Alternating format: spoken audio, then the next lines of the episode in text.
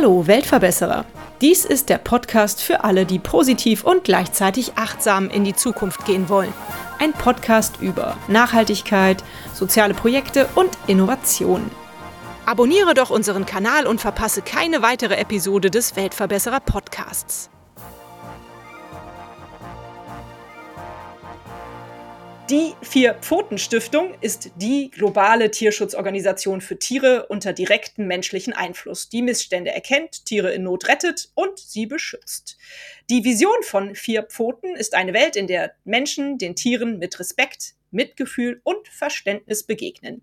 Oliver Windhorst und Birgit Thiesmann sind heute unsere Gesprächsgäste. Herzlich willkommen, ihr Lieben. Die Arbeit von Vier Pfoten ist vielfältig. Könnt ihr trotzdem in wenigen Sätzen vielleicht aufzeigen, was Vier Pfoten ausmacht? Ja, erstmal einen wunderschönen guten Tag. Äh, antworte ich doch gleich mal konkret drauf.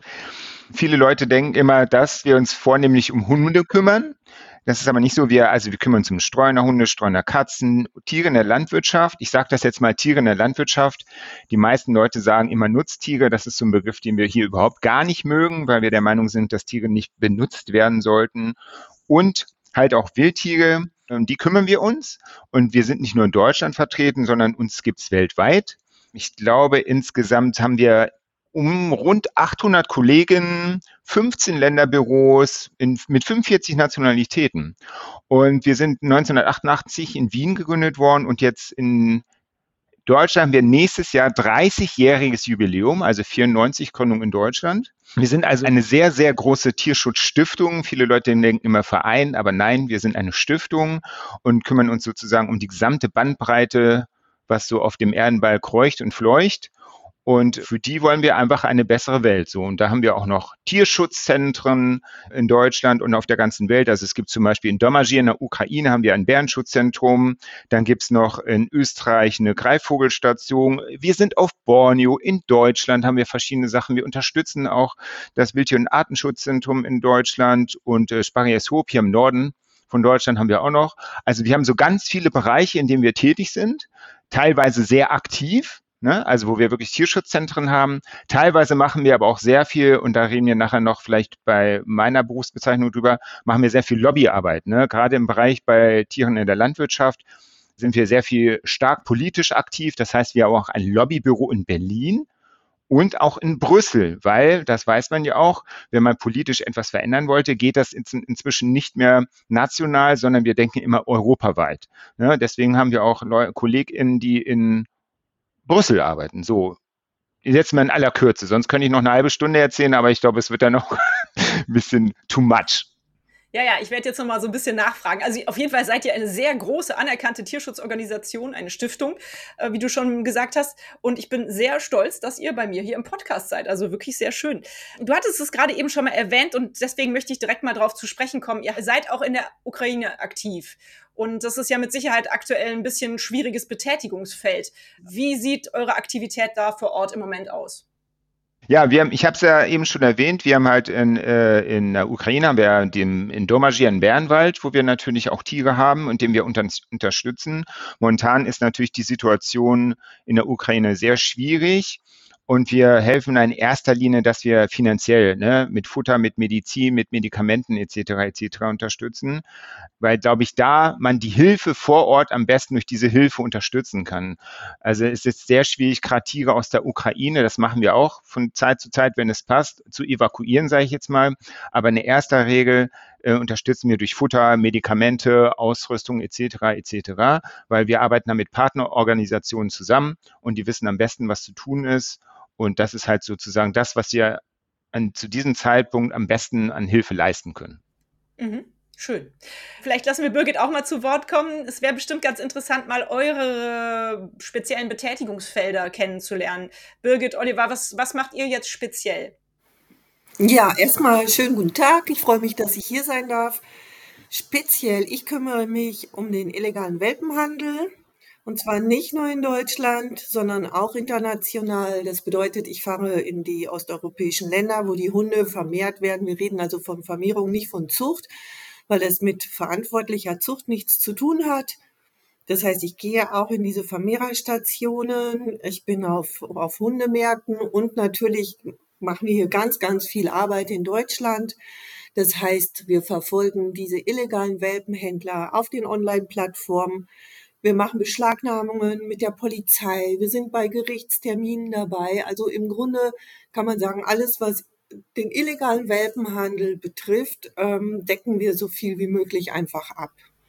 Mhm. Super spannendes Thema. Was kann man denn eigentlich dagegen tun? Also wenn du jetzt zum Beispiel vor Ort bist und feststellst, da gibt es so eine Zelle illegalen Welpenhandels, wie kann man dagegen vorgehen? Ja, Zelle, man muss sich das so vorstellen. Also viele, äh, viele Leute denken, so Vermehrerstationen, das sind so riesige Hundefabriken. Es ist aber so, dass das in der Regel Privatleute sind, die die Hunde in Schuppen, in Garagen, in Kellern einfach überall vermehren unter wirklich aller, aller schlimmsten Zuständen. Da kann man auch gerne mal bei uns auf die äh, Webseiten gehen, da sieht man das auch. Und das ist natürlich schwierig, weil Einmal muss natürlich das Land, in dem die Hunde vermehrt werden, was dagegen tun. Das heißt, es geht natürlich nur mit Gesetzen und politisch.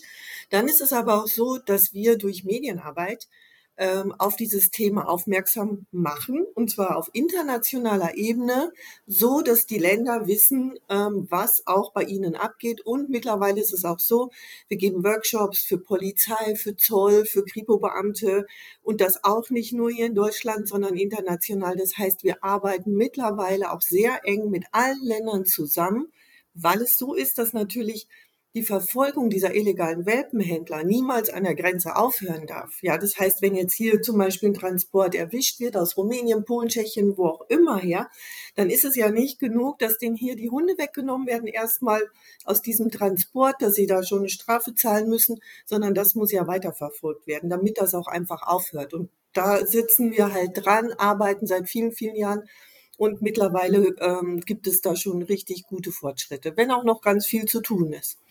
Mhm.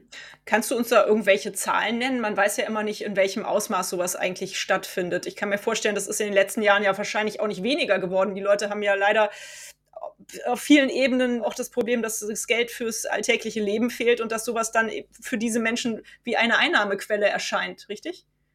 Absolut. Also das, das Geschäft boomt wirklich schon immer. Hm. Während Corona ist das regelrecht explodiert. Also da sind Preise gezahlt worden für Hunde, zigtausend Euro, auch für Mischlingshunde, weil der Markt komplett leergefegt war. Die Leute saßen zu Hause, denen war langweilig. Ähm, die haben sich natürlich auch einfach nach Gesellschaft gesehen. Dann war es so, mit einem Hund durfte man rausgehen, ja, sonst nicht. Es gab ja teilweise wirklich diese Lockdowns. Hm. Und das hat dann viele Menschen dazu gebracht, einfach noch mehr Hunde zu kaufen. Und das Schlimme einfach Hunde per Mausklick. Das heißt, im Endeffekt, was wusste man gar nicht, wo kommt der Hund denn ursprünglich eigentlich her? Die werden angeboten mit netten Bildchen, mit netten Texten und so weiter, aber das ist alles gefaked, da muss sich jeder einfach mal bewusst sein. Und mit jedem Hund, der so gekauft wird, ja, von illegalen Händlern, der sein, der Hund, der seinen Ursprung irgendwo in einem Dreckloch in Osteuropa hatte, wird natürlich dieser Handel angekurbelt viele sagen, ja, ich rette den Hohen, der hat mir leid getan und so weiter, kann man verstehen. Aber in dem Moment, wo man sich sozusagen in dieses Geschäft mit reinbegibt, ist man leider Teil des Ganzen und kurbelt eben das Ganze auch noch mit an. Ja. Ja, traurig. Ja, da kommen wir bestimmt nachher vielleicht auch nochmal drauf zu sprechen, auch worauf man so achten sollte, wenn man denn einen Hund adoptieren möchte. Ähm, aber vielleicht ist es jetzt erstmal ganz interessant, dass Oliver noch mal ein bisschen über seinen beruflichen Alltag erzählt. Was machst du so, Oliver?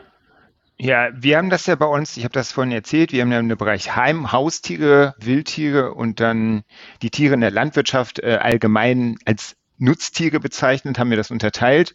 Ich bin in der Tat zuständig für die Tiere in der Landwirtschaft also was die Leute so als Nutztiere verstehen. Mhm. Und mein Bereich ist, der, ist die Öffentlichkeitsarbeit. Ich komme aus dem Journalismus und ich mache Medienarbeit. Das heißt, ich versuche, die Probleme, die es bei der Haltung und Tötung von Tieren in der Landwirtschaft gibt, in die Medien zu bekommen. Also sei es ein Podcast, sei es Nachrichtensendungen, sei es Zeitungen, Radio etc. etc. Ich spreche mit JournalistInnen und versuche denen klarzumachen, wie die Situation für die Tiere in der Landwirtschaft ist. Und natürlich ist leider meine Nachricht folgende. Die Situation ist nicht gut. Mhm. Äh, sie ist in den vergangenen Jahrzehnten hier und da ein wenig besser geworden, aber die Probleme sind immer noch immens so. Und ähm, das sind wirklich Zustände, äh, die von denen viele Leute gar nicht wissen, wie es aussieht. Ne? Also wie Tiere gehalten werden, welche Körperteile abgeschnitten werden, da werden Hörner eingedampft, da werden Kälbchen in irgendwelche Tiertransporte gefercht. Und das ist alles zulässig in Deutschland, einfach weil der Mensch sich daran gewöhnt hat, das sogenannte Nutztier zu konsumieren. Also sei es nun, dass es jetzt hier zum Winter ist das immer ein Thema, Pelze etc. etc., aber Milch trinken. Fleisch essen. Alles, was man sich so vom Tier im Laufe der Menschheitsgeschichte hat angewöhnt zu benutzen, benutzt man sich und heutzutage in einem solchen Ausmaß und einem solchen Umfang, dass die Tiere sehr darunter leiden. Und meine Aufgabe ist es jetzt, den Leuten zu sagen, hey, wir haben hier ein Problem und vielleicht überdenkt ihr mal, wie ihr mit Tieren umgeht. Auch deine HörerInnen oder so würde ich mir natürlich wünschen, dass sie ihre Liebe für Hunde, und da bin ich jetzt Lobbyist für meine Tiere in der Landwirtschaft, dass sie das auch mal so ein bisschen vielleicht auf die Tiere in der Landwirtschaft übertragen, mhm. so, ne? Das ist halt, weil ich glaube halt, das, was viele Leute nicht wissen, ich sag mal so, ein Schwein ist von der Intelligenz und vom ähm, sozialen Verhalten einem Hund nicht unähnlich. Im Gegenteil, die sind eigentlich nahezu deckungsgleich. Oh, ja? ja? Und ähm, meine Aufgabe ist es jetzt, den Leuten zu sagen, hey, ihr habt zu Hause einen Hund, mit dem geht, ich bin Katzenbesitzer. ähm, wegen jedem Zipperlein rennen wir mit unseren Katzen zum Tierarzt und die werden den ganzen Tag geknufft und gestreichelt und das Leben geht unter, wenn die mal Blähungen haben, sage ich jetzt mal. Und meine Aufgabe ist jetzt, den Leuten klarzumachen, ja, und ein Schwein hat er das halt auch. Aber ein Schwein lebt heutzutage auf wenigen Quadratzentimeter Platz, sieht in seinem ganzen Leben nicht einmal das Sonnenlicht, wird eingesperrt, dem werden die, äh, werden die Schwänze abgeschnitten, die Zähne abgeschliffen und es wird, äh, muss in seiner eigenen Kot stehen auf Betonspalte und viele Leute wissen es einfach nicht und ich glaube, wenn viele Leute wissen würden, wie es so, und ich rede jetzt mal exemplarisch vom Schwein, das kann man natürlich auf Hühner etc. etc. übertragen, wenn die das wüssten, würden die vielleicht auch mal sagen, hey, heute verzichte ich mal auf meinen Schnitzel, vielleicht probiere ich mal ein veganes Schnitzel mhm. so. Und natürlich sind Journalistinnen für mich immer sogenannte Multiplikatoren. Meine Hoffnung ist, dass ich mit JournalistInnen rede, die mit ihrer, mit ihrer Zuhörerschaft reden und dann so langsam so ein kleiner Bewusstseinswandel in Deutschland stattfindet, weil das ist nämlich meine Aufgabe, dass es den Tieren in Deutschland besser geht, so, damit wir einfach nicht mehr diese Zustände haben, wie wir sie derzeit haben. So, das ist so grob umrissen mein Job. Mhm. Ja, auch ein super spannendes Feld. Hm, ich denke jetzt gerade drüber nach. Also bei mir ist dieser Shift mittlerweile äh, entstanden. Ich äh, versuche vegetarisch zu leben. Trotzdem kenne ich natürlich immer noch die Problematik, auch weil mein Sohn sich halt nicht bisher vegetarisch ernährt, dass man im Supermarkt vor den Regalen steht und dann gibt es ja mittlerweile diese tollen Haltungsformen, Formen, Ampeln, die auf den Fleischprodukten drauf sind. Und ähm, da hat man ja dann immer schon ein gutes Gefühl, wenn man eine bessere Haltungsform kauft. Ist das denn deiner Ansicht nach ein legitimes Mittel, um diese Missstände ein bisschen zu verbessern? Oder ist das eher so schön Rednerei? Was hältst du davon?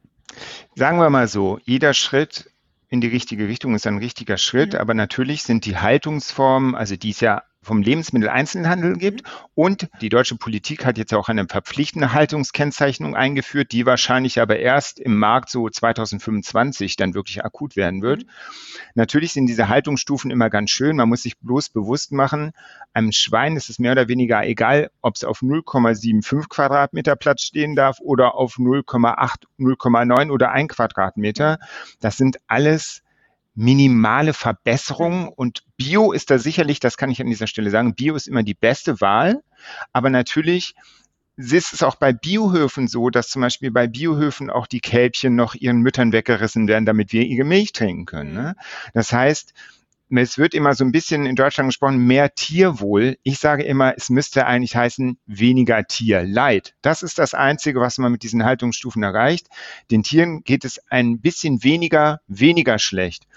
Ich möchte jetzt aber auch nicht, dass jeder von heute, also ich würde es natürlich wünschen, es bringt natürlich auch nichts, den Leuten zu sagen, ihr werdet alle von heute auf morgen vegan. Ich glaube, es geht einfach um das Bewusstsein, sich klar zu machen, Tiere werden in Deutschland und nicht nur in Deutschland, aber wir gehen ja gerade in Deutschland, wie ein Produkt gehandelt.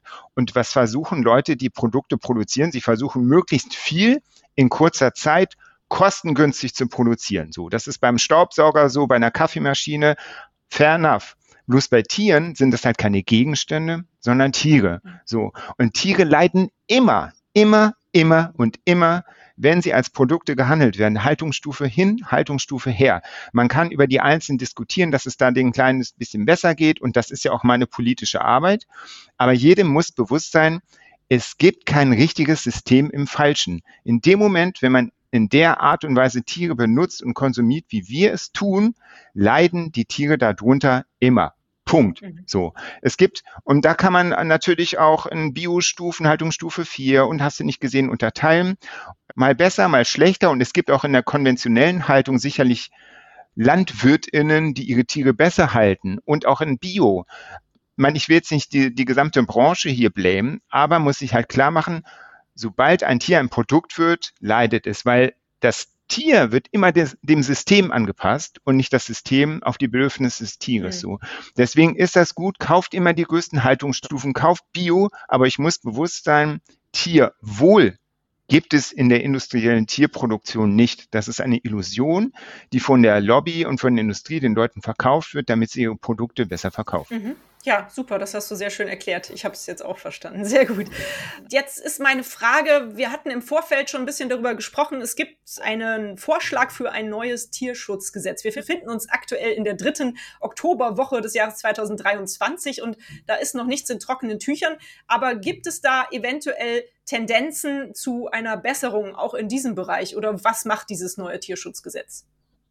Minimalverbesserungen Jetzt aktuell zur Aufnahme dieses Podcasts gibt es gewisse Minimalverbesserungen. Man muss aber erstmal feststellen, das aktuelle Tierschutzgesetz, was wir in Deutschland haben, ist ein Tierschutzgesetz, welches Tiere nicht schützt. So.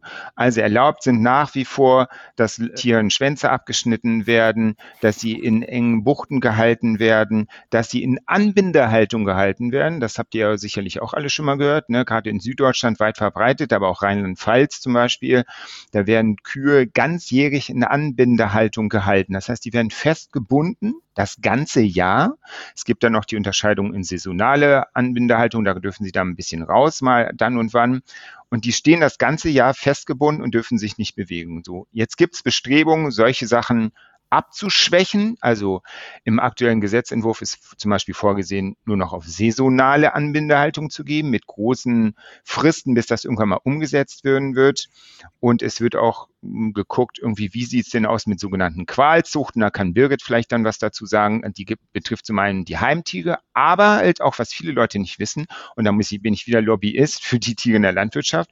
Es gibt ganz viel Qualzuchten, bei den Tieren in der Landwirtschaft, nämlich die groß gezüchteten Brüste von äh, Hühnern ist, kennt, kennt ja jeder zum Beispiel, die Eierlegeleistung, ne, dass ein Huhn jeden Tag ein Ei legt, das ist, hat sich das Huhn nicht überlegt, das haben wir ihm angezüchtet. Und all solche Dinge, diese ganzen Qualzuchten, die gibt es in der Landwirtschaft und die werden auch mit dem mit der Überarbeitung des Tierschutzgesetzes nicht wirklich angepackt. Und das Gleiche gilt zum Beispiel auch für Tiertransporte. Ne?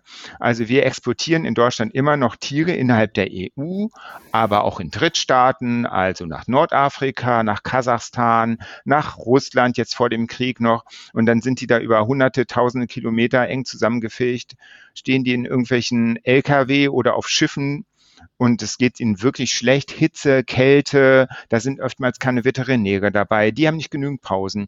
All solche Sachen sind auch im aktuellen Tierschutzgesetz, werden nicht wirklich angefasst. Ne? Es gibt kleine Verbesserungsvorschläge, aber nach wie vor gilt auch hier, das, was wir Stand heute vom, von der Überarbeitung gesehen haben, lässt uns jetzt nicht gerade frohlocken, sage ich jetzt mal. Es gibt kleine Verbesserungen, aber das ist noch ein sehr, sehr, sehr, sehr weiter Weg, bis wir einen wirklichen Tierschutz in Deutschland haben. Mhm.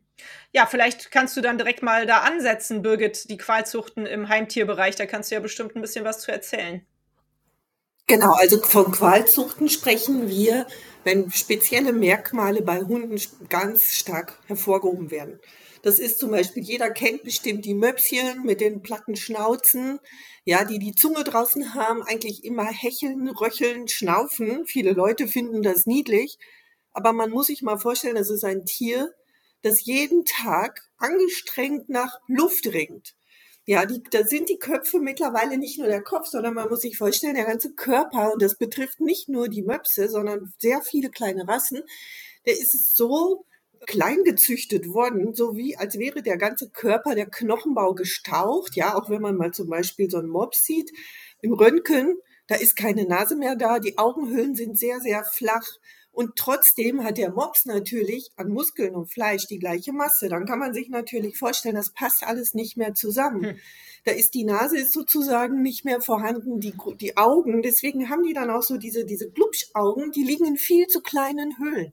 Ich kann mal ein kurzes Beispiel dazu geben. Ich habe einen Erste-Hilfe-Kurs mitgemacht, speziell für Hunde. Und da lernt man ganz selbstverständlich, was man tun muss, wenn die Augen rausfallen. Also das kann man sich gar nicht vorstellen. Nein. Es ist einfach, doch, ja wirklich, es ist so, es ist wirklich schockierend. Das heißt, in dem Moment, wo sich so ein, so ein kleiner Hund anstrengt und er strengt sich natürlich schnell an. Ja, wenn es zum Beispiel so heiß ist, diesen Sommer hatten wir Temperaturen bis 35, 40 Grad. Das ist, für, das ist für uns anstrengend, wenn man sich aber vorstellt, ich kriege gar keine Luft, ja, weil einfach mein, meine Nase nicht vorhanden, der Hals ist zu eng und ich, und ich, ich versuche angestrengt Luft zu bekommen. Wenn ich, wenn dann noch irgendeine Anstrengung dazukommt, oder manchmal reicht es einfach nur, wenn der Mops äh, zum Beispiel niesen muss. Hm. Dann kann der Druck so groß sein, dass die Augen rausfallen. Boah, das habe ich noch nicht gewusst. Und, okay. Ja, und die hängen dann natürlich, ist, um das mal noch weiterzuführen, die hängen dann an den Sehnen aus dem Kopf, das ist wie im Horrorfilm. Und dann lernt man, was tut man jetzt? Entweder man versucht, die Augen mit einem feuchten Tuch wieder in die Augehöhle zurückzusetzen. Wenn das nicht funktioniert, halte ich den Mops wirklich mit diesem feuchten Tuch die, die Augen sozusagen leicht vor dem Kopf, damit die Sehnen nicht noch reißen, überdehnt werden und fahr dann zum Tierarzt. Ich meine, das hört sich schockierend an und bestimmt sind jetzt ganz viele Leute entsetzt und sagen, Gottes Willen, ich will das nicht hören, aber das ist die Realität. Hm. Ja, und das ist nur ein Beispiel. Wir haben also, wie gesagt, jede Rasse hat sozusagen ihre, ihre Defizite, ihre Defekte, was natürlich für das einzelne Tier immer ein ganz, ganz, ganz große Belastung, Dauerschmerz, Dauerleiden ist. Mhm. Und da sollte dringend, dringend was getan werden. Also es gibt noch ganz viele andere Sachen, aber es wäre viel zu, viel zu viel, das hier im Einzelnen aufzuzählen. Und nur ein Beispiel, die Niederlande, die haben das zum Beispiel gemacht, so gemacht, mittlerweile gesetzlich, dass Hunde eine gewisse Schnauzenlänge haben müssen. Also ganz einfach, dass man das nicht auf jede Rasse, dass du, da muss das sein und das sein, das würde viel zu kompliziert sein, sondern die brauchen einfach eine gewisse Schnauzenlänge.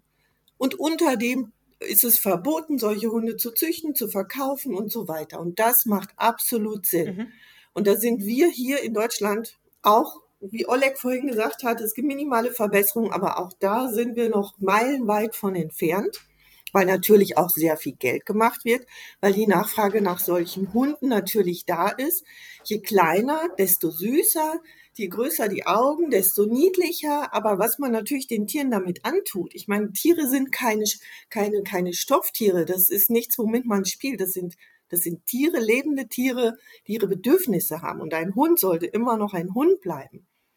Und dann die andere Geschichte ist, da sitzen wir schon, ich bin 15 Jahre jetzt bald bei vier Pfoten und das ist zum Beispiel die Kennzeichnung und Registrierungspflicht. Mhm. Das bedeutet, ein Hund sollte in, und auch Katzen sollten in Deutschland nicht nur gechippt sein, sondern natürlich auch in einem Heimtierregister registriert sein. Das ist ungefähr so, wir kaufen uns ein Auto, wir kriegen ein Nummernschild, aber wenn dieses Nummernschild nirgendwo registriert ist, in Verbindung zu dem Halter, mhm. dann macht das überhaupt keinen Sinn. So muss man sich das vorstellen. Und alle Länder bis auf Polen, Estland und Deutschland haben das bereits. Mhm. Ja, also wir sind absolutes Schlusslicht.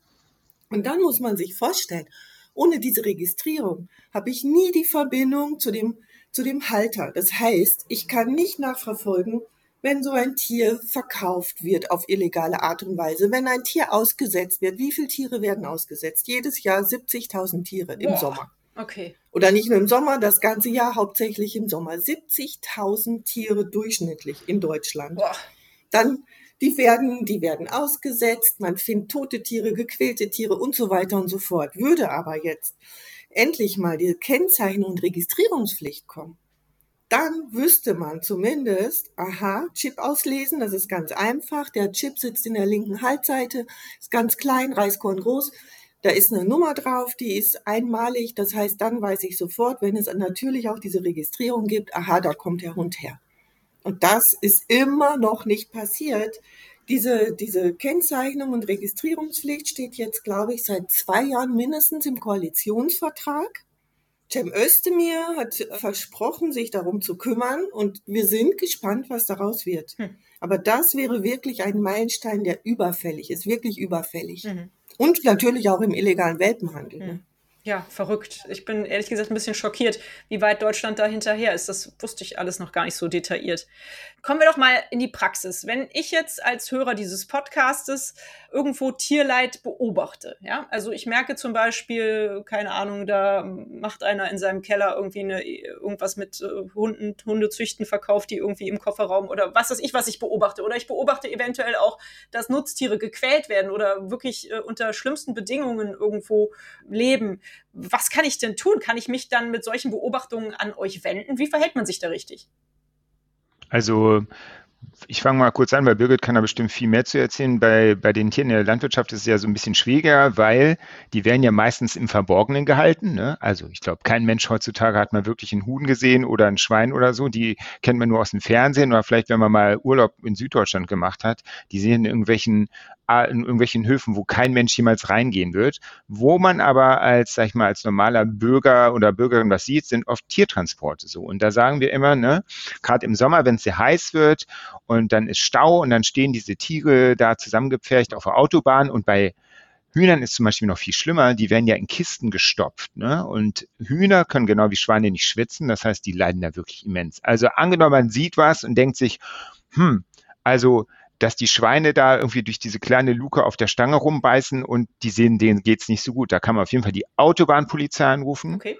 Man kann äh, die Veterinärbehörden anrufen. Man kann natürlich auch, auch uns anrufen, aber wir sind natürlich nicht die Polizei. Wir raten gerade bei Tiertransporten immer, ruft die Autobahnpolizei an. Die müssen sich darum kümmern, wenn ihr sowas seht oder wenn ihr irgendwo einen Tiertransport seht und der Typ macht der Fahrer macht fünf Stunden Pause und die stehen da bei 40 Grad. Und man sieht das ja, ne, wenn die Rinder dann durch die Stäbe anfangen, diese Metallstangen zu lecken von diesem LKW. Das machen die nicht, weil die es lustig finden, sondern weil die extrem Durst haben.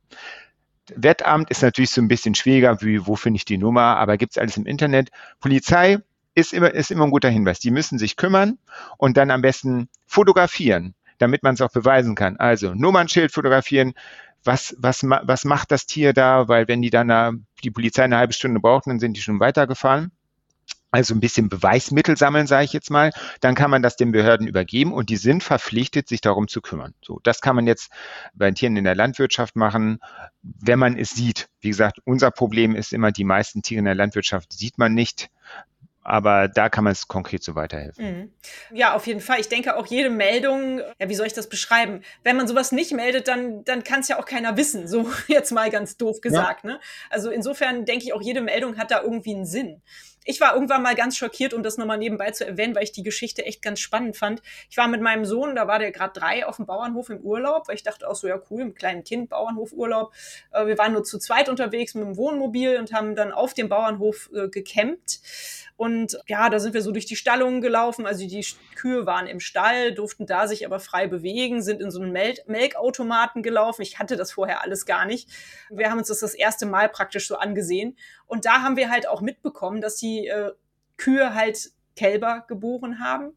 Und innerhalb von wenigen Stunden wurden diese Kälber den Müttern weggenommen. Und die, ja. wir haben ja da gekämmt auf einer Wiese. Die ganze Nacht hat die Mutter nach ihrem Kalb geschrien. Also ja. ich konnte gar nicht schlafen. Und ich habe das das erste Mal erlebt, dass es, dass es ja gängige Praxis ist. Und mir wurde dann auch erst klar, logisch, wie sollen die sonst auch, also mit der Milch und so, das muss ja irgendwie irgendwo herkommen. Ja, die müssen immer Kinder kriegen, um wieder Milch zu geben. Und die Kinder werden aber natürlich ähm, weiter verarbeitet als Produkt. Ja, das sind die sogenannten Kälber-Iglus, ja. wo die dann reinkommen. Ja. Ne? Da sind, äh, ist ja die Landwirtschaft ganz groß in Euphonismen, also so Sachen besser beschreiben, mhm. als sie mhm. Wirklichkeit sind. Käfige sind dann ganz oft Kastenstand oder Ferkelschutzkorbe.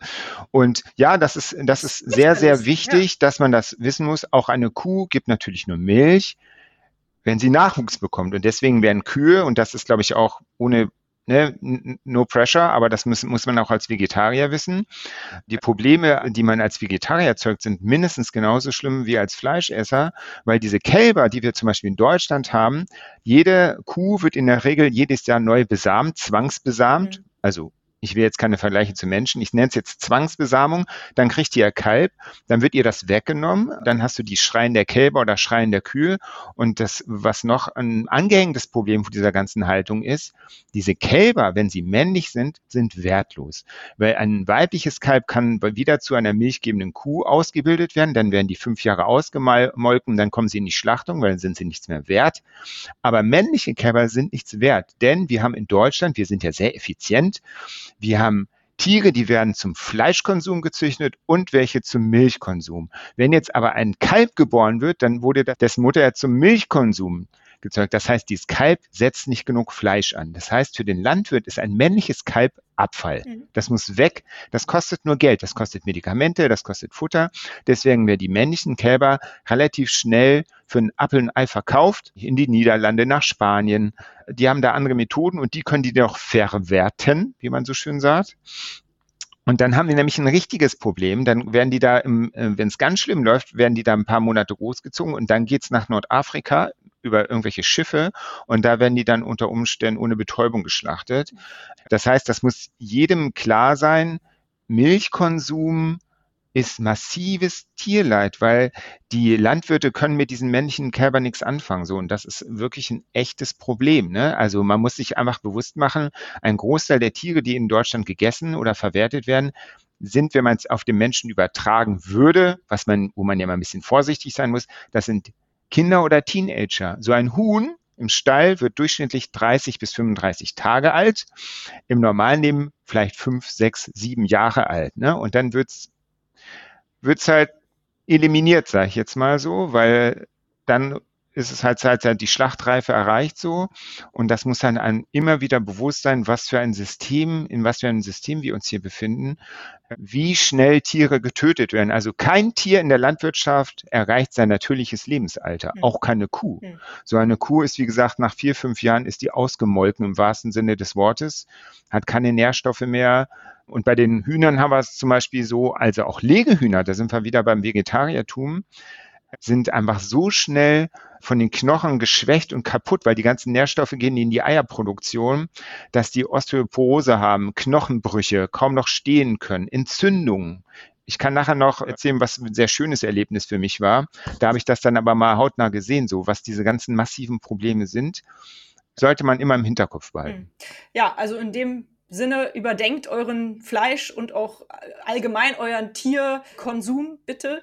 Und ich wollte damit eigentlich auch nur noch mal aufzeigen, dass es wichtig ist, darüber zu reden, weil ich habe das dann danach auch allen Menschen erzählt, was wir da auf dem Bauernhof erlebt haben. Es war zum Beispiel nämlich auch so, dass man die kleinen Kälber adoptieren konnte mit einer Jahresgebühr von keine Ahnung, aber natürlich nur die weiblichen. Das haben wir dann auch hinterfragt und genau das festgestellt, was du eben erzählt hast. Und das ist gängige Praxis, auch auf einem schönen Familienbauernhof wie er ja eigentlich so dargestellt wird, ja. Das hat mich damals tatsächlich auch sehr schockiert, muss ich sagen. Insofern drüber reden, was man erlebt, auch Tiertransporte melden, finde ich super wichtig. Aber kommen wir jetzt gerne nochmal zu Birgit, weil du hast bestimmt auch noch ein bisschen was äh, zu dem Thema zu erzählen. Genau, also ich kann mich da Oleg nur anschließen, mhm. wenn man etwas sieht. Es gibt ja auch natürlich dann diese Weltentransporte aus dem Ausland, die sieht man natürlich jetzt nicht so wie die, wie die Rinder und Schweine. Ja, da sind ja, die sieht man ja schon irgendwie dadurch, dass man sieht, es ist ein Fleischtransporter sozusagen oder Lebendtiertransport muss auch draußen gelabelt sein. Das ist natürlich bei Welpen nicht so, vor allem weil die illegal gehandelt werden. Die kommen ja viel zu jung die werden auch mit drei, vier Wochen den Müttern entrissen. Dann werden sie mit Antibiotika fit gespritzt. Dann kriegen sie gefälschte Papiere. Und so werden sie dann über die Grenzen geschmuggelt hin und wieder. Klar, taucht mal so ein Transporter auf durch Zufall bei einer Kontrolle oder so. Und ansonsten sieht man die natürlich von außen nicht. Sollte aber jemand trotzdem einfach mal, haben wir öfters auf dem Parkplatz irgendwie eine, eine Beobachtung machen, Mensch, der, der Kofferraum ist auf, da hinten sitzen vier Welpen drin oder ich höre es Fiepen bellen und sonst was, auch jederzeit unbedingt sofort die Polizei rufen, weil, wie Oleg schon sagt, wir sind natürlich nicht die Polizei. Wir können auch nicht sofort kommen. Und selbst wenn wir es täten, wir haben ja kein Recht. Ich kann ja niemanden kontrollieren und sagen, hier, gib mir mal deinen Ausweis und ich beschlag jetzt, ich beschlagnahme jetzt die Hunde. Das geht ja nicht. Das kann nur die Polizei machen. Die rufen dann auch das Veterinäramt. Wichtig ist, sich das Nummernschild zu notieren, alles genau zu beobachten. Je mehr man hinterher weiß und beschreiben kann, umso eher ist natürlich die Chance, dass solche Leute dann auch gefasst werden. Und ansonsten, wir haben ein Meldetool bei Vier Pfoten auf unserer Seite. Das heißt, wer etwas beobachtet hat oder selber Opfer des illegalen Welpenhandels geworden ist, kann sich gerne bei uns melden. Tun wahnsinnig viele Leute auch und das hilft uns sehr, weil dadurch haben wir nicht nur sozusagen den Kontakt zu den betroffenen Hundekäufer und Käuferinnen, sondern da geht auch sehr, sehr oft eine direkte Verbindung zu dem Verkäufer, der dann noch aktiv ist. Mhm. Und in dem Moment wissen wir natürlich, das ist illegal, weil der Hund zu jung ist, die Papiere gefälscht, der Hund ist vielleicht sogar gestorben an einer typischen Krankheit, die aus Osteuropa mitgebracht wird. Und dann, wenn dieser Händler dann noch weiter agiert, dann ist es für uns natürlich ein leichtes, uns als Käuferin zu melden zu dem hinzufahren, vorher natürlich die Polizei zu verständigen, die Medien. Ja, auch wir, ich mache alles mit den Medien, ich komme aus den Medien, weil es einfach ganz wichtig ist, auch nach außen zu zeigen, Leute, schaut euch das an, so sieht das aus, das geht hier ab. Und ja, und in dieser Kooperation mit Polizei, Veterinäramt und so weiter gelingt es uns doch relativ oft, diese Leute zu überführen, die Hunde zu beschlagnahmen und dann natürlich für die Kleinen später hoffentlich ein gutes Zuhause zu finden. Mhm. Zwei Nachfragen habe ich dazu noch, weil das Situationen sind, die mir selber auch schon vorgekommen sind. Hm, zum Beispiel, man beobachtet auf dem Supermarktparkplatz im Sommer 40 Grad, du kennst das, ein Hund sitzt im Auto. Ja, vielleicht ist ja eventuell sogar noch ein Fenster, ein Spalt weit offen, aber das bringt ja nicht viel. Im Auto wird es heiß. Wir wissen alle, dass das für Hunde äh, echt Gift ist. Ja, ähm, was, was kann man da tun? Ähm, beim Supermarkt, bei der Supermarktleitung hingehen und sagen, bitte machen Sie einen Aufruf oder ruft man die Polizei? Und, und die andere Situation, ich habe irgendwie einen total fiesen Nachbarn, der hat einen Hund und ich merke, dass der mit dem Hund überhaupt nicht umgehen kann. Und er verhält sich dem Hund gegenüber auch nicht korrekt, meiner Ansicht nach. Was kann ich tun? Also zu dem ersten Fall ist es so, Hund im Auto bei Hitze haben wir ganz oft.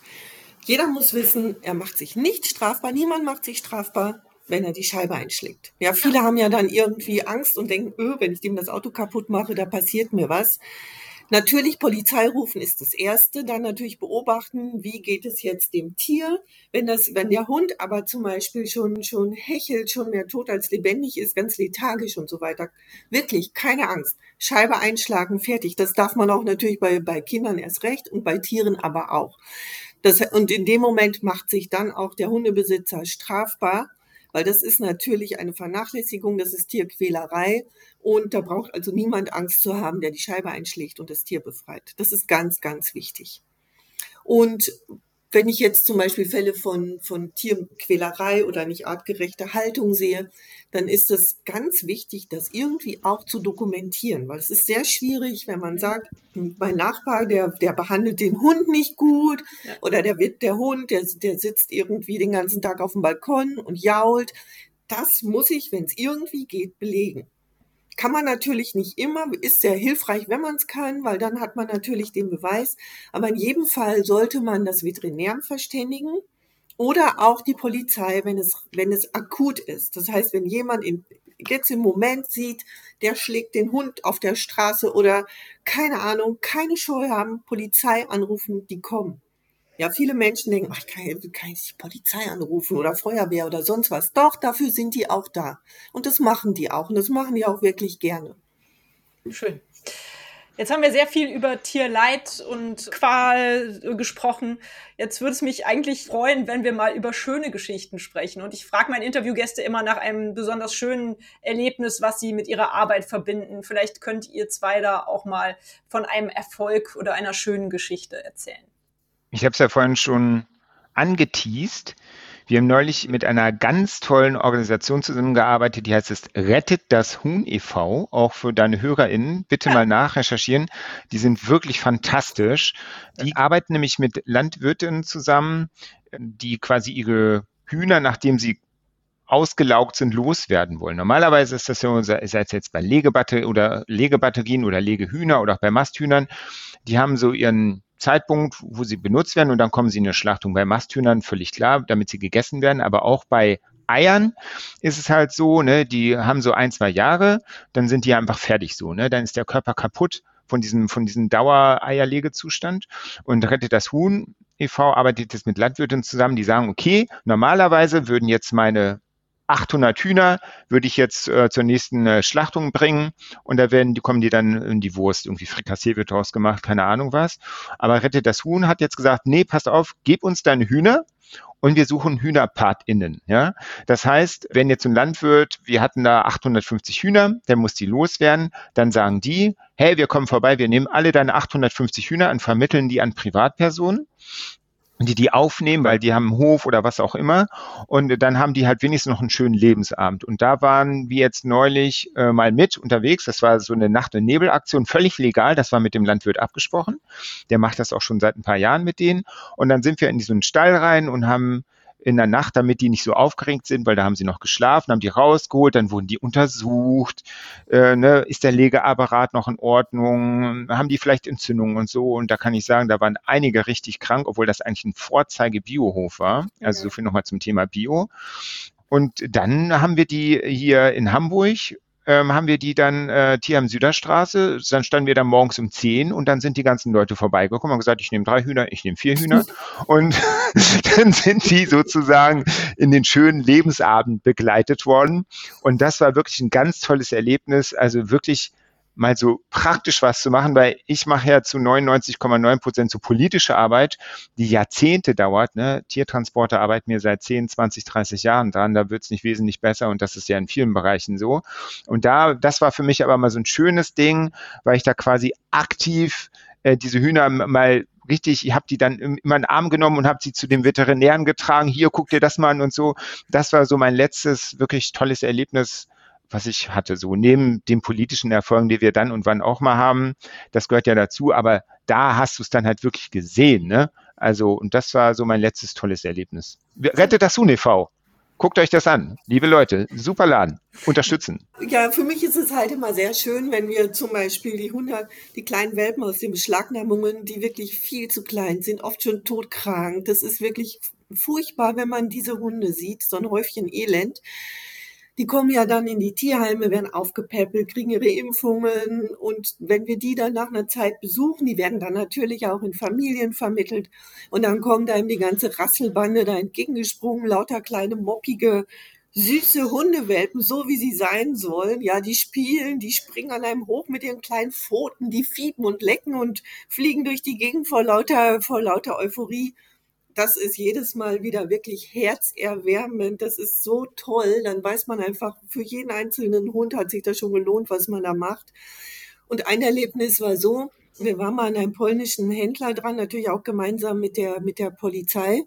Da haben wir einen Hund sozusagen bestellt, was wir sonst natürlich nicht machen, weil wir, auch wenn wir jetzt sagen, keine Ahnung, selbst für Recherchezwecke, wir bestellen den Hund, ist das natürlich auch wieder die Aufforderung, bring uns den aus woher auch immer. Und da muss man auch aufpassen, weil das kann natürlich dann auch sozusagen, wir würden uns in dem Fall, wenn wir das immer so machen würden, ja auch strafbar machen, weil wir dann jemanden animieren, den Hund ungeimpft zu jung über die Grenze zu bringen. In dem Fall war das mit der Polizei abgesprochen, weil der hat das also regelmäßig gemacht. Und da wollte man jetzt einfach mal, dem wollte man jetzt einfach mal kriegen und wissen, wie sehen die Hunde aus, die Papiere und so weiter. Und dafür hatten wir dann einen kleinen Boxer bestellt und ähm, natürlich dafür auch gesorgt, dass der vorher schon ein Zuhause bekommt. Und eine Kollegin von uns, die hatte gerade vor ihren Boxer verloren, die war todtraurig, eigentlich noch gar nicht so bereit wieder für einen neuen Hund. Und ich habe gesagt, komm, Michaela heißt sie, wir bestellen, bestellen sich mal furchtbar, aber da kommt ein kleines Boxermädchen und wenn du möchtest, die würde sich bestimmt bei dir wahnsinnig wohlfühlen. Und dann hat, ist die Vorfreude gestiegen. Die Kleine hat auch schon Namen Helga. Also Helga hatte schon Namen, bevor sie überhaupt da war. und dann haben wir also an diesem besagten Tag standen wir dann da mit den Medien, mit der Polizei, natürlich alle in Zivil und so weiter. Und dann kam der auch mit einem riesen LKW um die Ecke gebogen, stand dann auf dem Parkplatz. Michaela um die Ecke hinter einem Haus, hatte sehnsüchtig auf ihre kleine Helga gewartet. Das war dann ja auch der Hund, der wurde uns dann überreicht, auf den Boden gesetzt.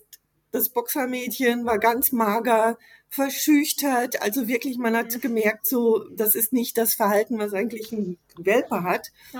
Und als dann alles abgewickelt war, die Polizei hat natürlich dann diesen Mann überprüft, die Hunde wurden beschlagnahmt, das ganze Prozedere. Und dann durfte halt Michaela zu ihrer kleinen Helga. Und wenn ich das erzähle, da kommen mir heute noch die Tränen, weil das so rührend war. Sie hat die Kleine auf den Arm genommen. Helga, dieses magere Teilchen mit den langen Pfoten, hat wirklich ihre Vorderpfoten um Michaelas Hals gelegt, geschlungen. Oh die beiden haben sich förmlich festgehalten. Michaela sind die Tränen runtergelaufen. Mir dann übrigens auch. Weil das einfach so schön war, weil man in dem Moment wusste, jetzt hat man nicht nur den Hund glücklich gemacht, sondern gleichzeitig auch unsere liebe Kollegin. Und das ist so, das war so ein Augenblick. Gott sei Dank gibt's den Film heute noch.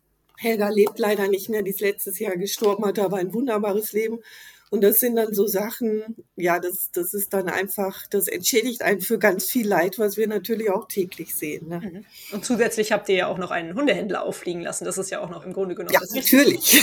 Also ganz, ganz toll. Herzlichen Glückwunsch nochmal im Nachhinein zu dieser tollen Aktion. Schön, dass ihr das so hinbekommt. Was vielleicht äh, in dem Zusammenhang ganz wichtig wäre, deshalb möchte ich dich gerne da nochmal darauf ansprechen, Birgit. Ihr helft ja auch, wenn Leute die den Wunsch haben, einen Hund zu adoptieren. Ihr beratet da, oder? Ist das so? Genau, das kommt jetzt nicht so oft vor, weil wir selber haben ja, wir haben ja jetzt keine Tierheime oder Auffanglager oder so, mhm. aber natürlich, wenn sich jetzt Leute an uns wenden und sagen, ich möchte gerne einen Hund, dann helfen wir denen natürlich sehr. Also wir können dann sagen, schaut erstmal in den Tierheimen, dann haben wir natürlich auch sehr gute Tierschutzvereine, das heißt, die nehmen Hunde auf, manchmal auch von, von Leuten, die einfach sich nicht mehr kümmern können. Das heißt, es gibt jetzt nicht nur Welpen, sondern es gibt ältere Hunde, es gibt Hunde, wo Herrchen oder Frauchen verstorben ist und so weiter. Und dadurch, dass wir natürlich sehr vernetzt sind, ist es uns eine Freude, uns den Leuten dann mit Rat und Tat zur Seite zu stehen und dann auch den passenden Hund zu finden. Und grundsätzlich ist sowieso zu sagen, wirklich, unsere Tierheime sind rappellvoll. Und da sitzen nicht nur alte Hunde oder komische Hunde, sondern wirklich, da findet bestimmt jeder seinen Hund fürs Leben und bitte deswegen keine Hunde übers Internet kaufen und das ganze Geschäft weiter ankurbeln. Ganz kurz, ich habe natürlich auch einen Hund, Rudi. Rudi war Straßenhund in Serbien, lag angefahren, schreiend auf der Straße in Belgrad. Ein Junge hat ihn wirklich gerettet, bevor das nächste Auto über ihn drüber gefahren wäre. Rudi ist dann irgendwann zu mir gekommen und wir sind jetzt zwölf Jahre wie ein altes Ehepaar. Und ich kann einfach nur sagen, ich kann nur jedem empfehlen, wirklich ein Tier zu adoptieren aus dem Tierschutz, aus dem Tierheim, wo auch immer. Damit tut man was Gutes und für das Tier ist das natürlich ja das schönste Leben überhaupt. Ansonsten fristen die ihr Dasein oft hinter Gittern, bis sie sterben. Ne? Hm. Nun muss ich aber nochmal nachfragen, wie sieht denn Rudi aus? Jetzt versuche ich mir ein Bild von ihm zu machen. also Rudi, Rudi liegt hier und schläft. Rudi ist eine Mischung zwischen Jagdterrier und Dackel. Sieht so ein bisschen aus, wer Susi und Strolch kennt. So sieht Rudi aus. Unfassbar. Also wie, wie Strolch, oder? Wie streucht, zuckersüß, zuckersüß, aber so intelligent, so ein Sturkopf, der trickst mich aus und ich liebe diesen Hund einfach dafür. Der bringt mich manchmal wirklich an den Rand, weil der so schlau ist. Aber auf der anderen Seite, es ist wirklich, ich muss jeden Tag über ihn lachen. Jeden Morgen, wenn ich aufstehe, bin ich ein bisschen verliebter, was ich, wo, wo man denkt, geht nicht mehr nach zwölf Jahren, doch geht jeden Morgen wieder. Und für mich ist Rudi einfach, ach, das Beste, was mir passieren konnte. Mhm. Ja, ich finde auch Hunde sind ein großes Glück. Wunderbar auch von euch so positive Geschichten zu hören, denn ihr seid ja im Endeffekt, äh, ja, kann ich das so sagen, hauptberufliche Aktivisten für die Tiere und setzt euch sehr stark gegen dieses ganz schlimme Tierleid, was es ja leider überall gibt, ein. Vielleicht könnt ihr uns ein bisschen darüber erzählen, wie euch euer Beruf praktisch erfüllt und auch, was es für Möglichkeiten gibt, sich vielleicht auch ehrenamtlich zu engagieren in diesem Bereich.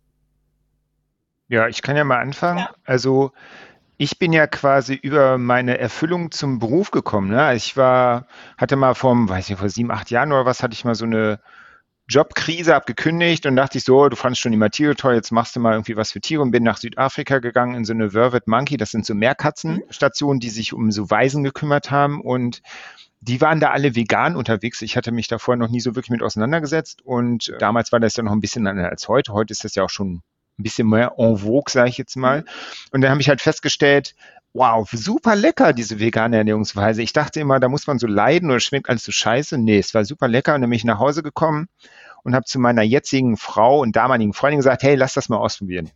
Und dann haben wir das ausprobiert mit dem Veganismus und wie das halt so ist, ist ja so normale äh, Karriere, dann setzt man sich damit auseinander, wie werden Tiere in der Landwirtschaft gehalten, so. Und das hat mich so sauer und so wütend und so traurig gemacht, dass sie gesagt haben, okay, das, was ich jetzt professionell kann, das verbinde ich jetzt mit meiner persönlichen Leidenschaft. Mhm. Und dann gab es halt diese Stelle bei vier Pfoten. Und lustigerweise haben die gesagt, ja, wir brauchen jemanden, der sich für Tiere in der Landwirtschaft kümmert. Und ich so, yo, hier bin ich.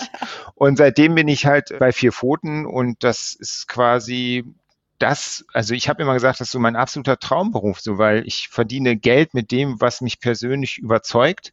So, das ist ja eigentlich das, was man sich immer wünscht. Und im Tierschutz kann man dann halt seine ganzen äh, Überzeugungen anbringen. Man muss natürlich dann und wann noch so ein paar Abstriche machen. Ne? Also Vier Pfoten ist ja jetzt ja keine reine vegane Organisation, weil die verfolgen ja eher so den Ansatz, die Bedingungen für die Tiere zu verbessern mit kleinen Schritten und so. Und das finde ich auch total okay. Ich per Privat bin halt, äh, sage ich jetzt mal so, Hardcore-Veganer, weil ich könnte mir das jetzt nicht mehr zurück vorstellen, so zurückzugehen, so. Und das ist halt für mich sozusagen die Erfüllung, so, dass ich das, was ich privat toll finde, beruflich umsetzen kann. Schön. So. Tja, bei mir ist das ähnlich, also auch absolute Wunscherfüllung. Und zwar der Weg war auch ich sag mal, ein bisschen nicht gewöhnlich. Ich war vor, ich war 22 Jahre bei der Bravo, habe dort Reportagen geschrieben und die Themen habe ich natürlich auch immer selbst gesucht. Ich meine, natürlich, klar, es ging nicht nur um Tiere, ich habe sehr viel andere Sachen gemacht, aber natürlich Tiere hatten für mich immer persönlich einen sehr hohen Stellenwert. Und insofern habe ich damals viel mit vier Pfoten schon zusammengearbeitet. Wir hatten zum Beispiel mal einen Biolehrer, der hat Nerze in seinem Garten gezüchtet und die dann vergast und so.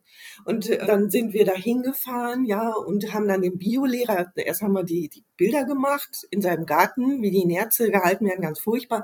Dann sind wir zur Schule gefahren, wo er, wo er auch Pausenaufsicht hatte und haben ihn dann direkt damit konfrontiert und so weiter. Das heißt, in der einen Bravo war Biolehrer killt oder züchtet Nerz oder, oder ich weiß nicht mehr. Also natürlich mit, mit krassen Bildern, ja. ja, Nerzchen in dem Käfig im Winter mit der kleinen rosa Zunge, leckt an dem, an dem Wasserschälchen, aber das Wasser ist zugefroren. Also es waren auch immer, die Bilder haben ja immer eine große Rolle gespielt. Das war schon sehr herzzerreißend. Und in der nächsten Bravo hatten wir eine Woche später, kam dann die Überschrift, Biolehrer gibt auf. Ja, das heißt, dann haben wir gleich mal seine Nerzzucht da dem Ende einfach mal gekillt sozusagen. Und das waren so Sachen, die habe ich dann jahrelang eben auch immer wieder für Vier Pfoten gemacht. Und irgendwann hat der Heli, der Gründer von Vier Pfoten, der leider nicht mehr lebt, hatte mich dann damals gefragt, sag mal, möchtest du nicht ganz zu uns kommen? Und nach 22 Jahren Bravo war das dann, glaube ich, auch einfach an der Zeit, für mich wirklich die Erfüllung schlechthin, weil ich wollte immer, mein Papa hat mich mal gefragt, da war ich wirklich noch klein, so fünf oder sechs, dann hat er gesagt, was willst du denn später mal werden? Und dann habe ich gesagt, entweder Reporter oder was mit Tieren. Und ich bin, ich bin beides geworden, habe was ganz anderes gelernt. Und ähm, insofern kann ich einfach nur sagen, ich bin hier, wo ich jetzt bin, seit, wie gesagt, fast 15 Jahren total an der richtigen Stelle. Schön. Ich lebe meinen Job, das ist kein Beruf, das ist eine Berufung. Ich bin so froh, hier zu sein, was bewirken zu können. Und ähm, insofern, es ist natürlich anstrengend.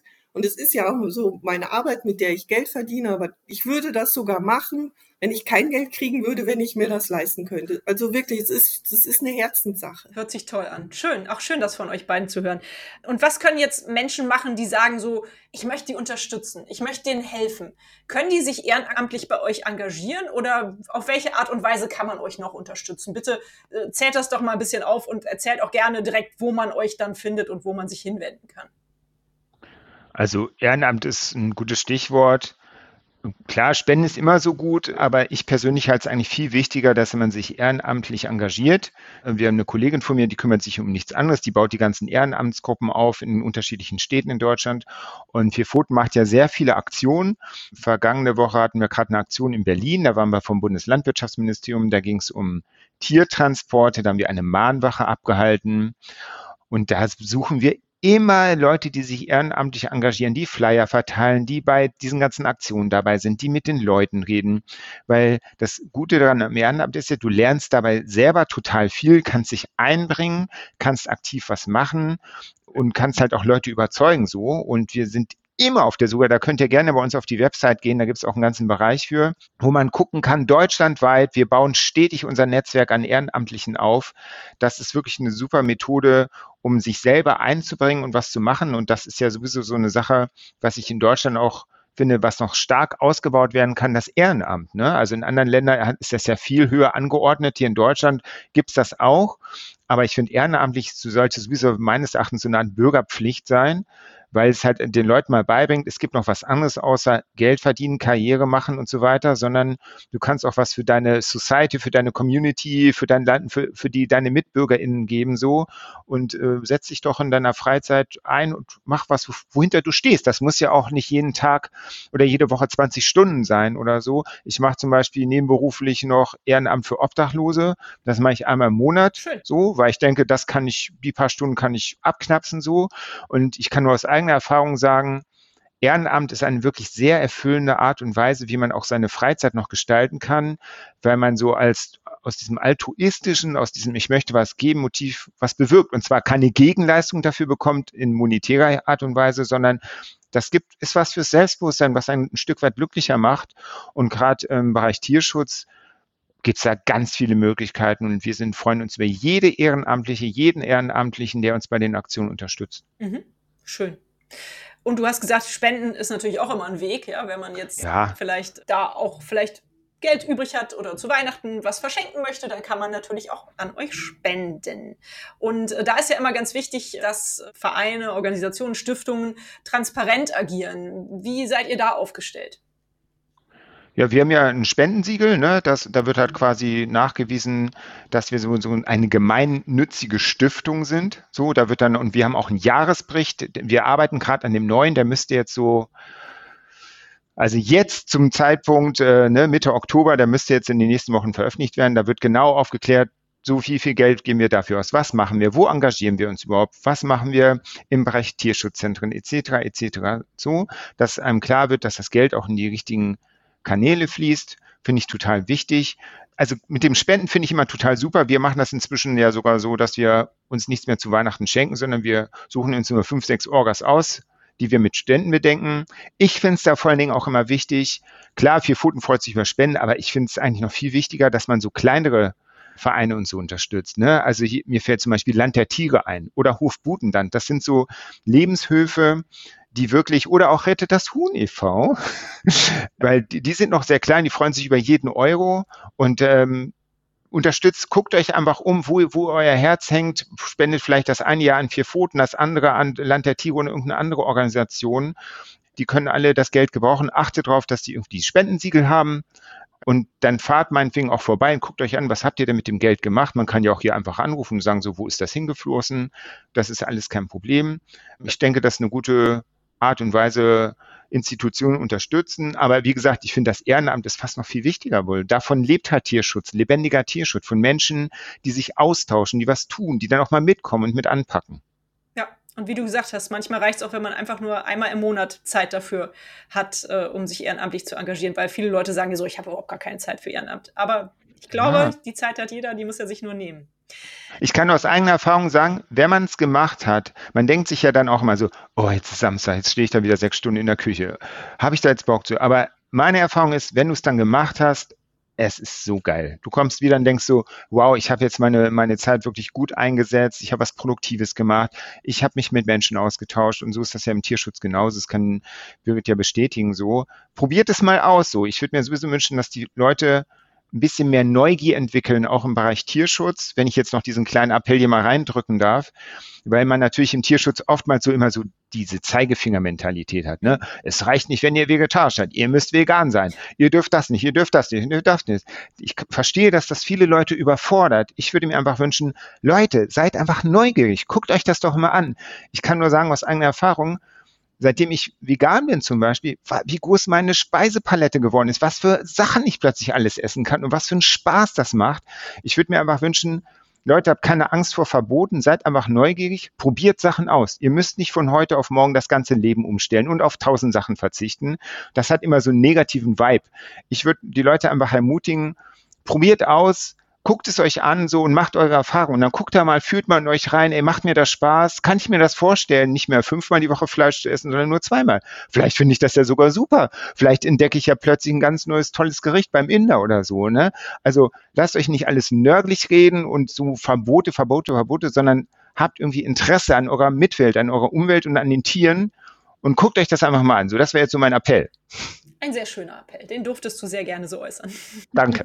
genau, ich kann auch noch zu ehrenamtlich was sagen. Ich meine, ehrenamtlich hört sich manchmal auch so ein bisschen sperrig an und jeder denkt, so wie Oleg sagt, hu, da stehe ich vielleicht in der Küche oder sonst was. Oleg übrigens super, ich wusste das nicht, dass du das mit den Obdachlosen machst. Das finde ich ganz hervorragend.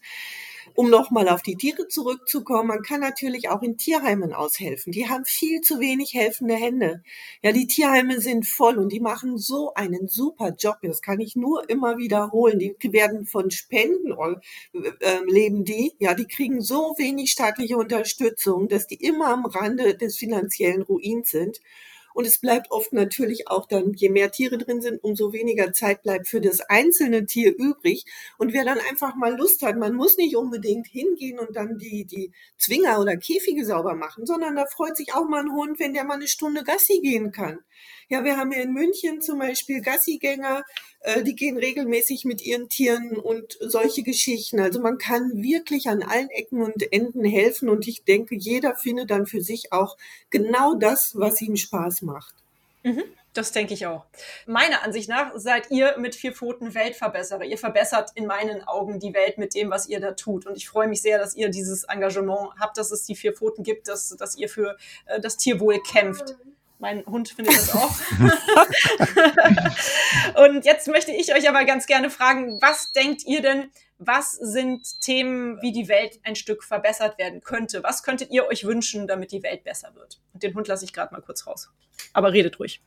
Also da würde ich jetzt gerne mal was zu sagen, weil ich finde, das, was Oleg gesagt hat, ja, dass jeder bei sich selbst anfängt und einfach mal drüber nachdenkt, was kann ich mit meinem Verhalten tun, damit die Welt ein bisschen besser wird. Und ich denke, einfach mal drüber nachzudenken, nicht planlos zu konsumieren, sondern sich einfach auch mal der Verantwortung stellen, was tue ich eigentlich mit meinem Verhalten? Sei es drum, wie ist meine Ernährung? Das heißt, esse ich Fleisch, dies und jenes, ohne dass ich mir Gedanken mache, wo kommt das her? Oder wie gehe ich auch mit der Umwelt um? Und, und, und. Ich denke, das sind so Dinge, jeder sollte bei sich anfangen. Man muss nicht die Welt verbessern mit in riesigen Schritten. Das schafft man auch gar nicht als einzelner Mensch, als Privatperson. Wir haben natürlich eine große Organisation hinter uns stehen. Aber ich glaube, im täglichen Leben einfach achtsam mit allem umzugehen, das ist schon ein ganz, ganz großer Schritt. Und wenn das alle tun würden, ich glaube, dann wäre die Welt schon um einiges besser. Ich denke auch, dass jeder in seinem Rahmen die Möglichkeit hat, die Welt ein bisschen besser zu machen. Man kann jetzt nicht mehr erwarten, dass das eigene Tun und Handeln gleich den Planeten völlig umkrempelt. Ich würde mir aber, wie gesagt, ich würde mir einfach wünschen, dass die Leute so ein bisschen proaktiver sind, ne? was Birgit auch schon meinte. Also nicht nur an sich selbst denken, sondern auch zu gucken, was kann ich denn jetzt machen? Also mache ich jetzt diesen Flug in den Urlaub? esse ich jetzt das Schnitzel? Will ich das jetzt oder will ich vielleicht ein bisschen was verbessern? Weil ich glaube, jeder kann was verbessern, ohne sich da unter künstlich unter Druck setzen zu müssen. Und was mich halt auch so ein bisschen in Deutschland immer stört, ist immer so diese Erwartungsmentalität. So, ich muss das bekommen. Ich muss, ich muss immer mehr Geld verdienen, ich muss ein großes Haus haben, alles muss besser werden, aber es darf für mich keine Nachteile haben. Ich finde, ich würde mir allgemein von den Menschen wünschen, dass sie ein bisschen mehr bereit sind, etwas zu geben, damit sich Sachen verbessern so. Ne? Also jeder ist gegen Atomkraftwerke, aber keiner will, dass Stromtrassen irgendwie quer durch Deutschland gebaut werden. Jeder möchte mehr Tierwohl, aber es darf nicht mehr kosten ja. und man möchte auch nicht weniger essen. Also viele Leute haben so diese Erwartungshaltung in ihrem Arbeitsalltag, das kann ich irgendwie auch verstehen, dass alles besser wird und es immer toller und schöner wird, aber sehr wenige Leute sind bereit, was dafür zu tun, denn man muss sich einfach klar machen, damit die Welt eine bessere wird, muss ich vielleicht auch auf die eine oder andere Sache verzichten. Oder so wie ich mich verhalte, ein bisschen umstellen und anpassen. So. Und da würde ich mir einfach auch von den Leuten wünschen, dass sie dazu bereit sind. Denn von nichts und Bekenntnissen allein passiert das nicht. Und man muss selber auch etwas dafür geben. Und ich glaube, man wird aber dafür belohnt, dass man sieht, indem man etwas gibt, bekommt man auch etwas zurück. So. Und das würde ich mir einfach wünschen, dass wir da so ein bisschen optimistischer und ein bisschen engagierter als Welt werden und nicht mal sagen, die nehmen mir was mit und dann kriegt dann der was andere. Da kann man ja Flüchtlinge oder was anderen nehmen. Die Leute haben immer Angst, ihnen wird was genommen. anstatt mal zu sagen, hey, ich gucke mir das mal an und es ist vielleicht nicht so ganz einfach, aber vielleicht probiere ich das einfach mal aus und dann werden Sachen auch zum Besseren. Aber dazu muss ich halt was geben. So, ich bin nicht da, nur damit ich was bekomme, sondern ich muss mich selber einbringen. Und in Deutschland, damit höre ich jetzt auch auf, haben wir das große Glück, dass wir in Relation ja in einem sehr reichen Land leben, in dem es sehr vielen Leuten sehr gut geht, in dem es zum Beispiel selbst für die Ärmsten der armen Obdachlosen Küchen gibt und so.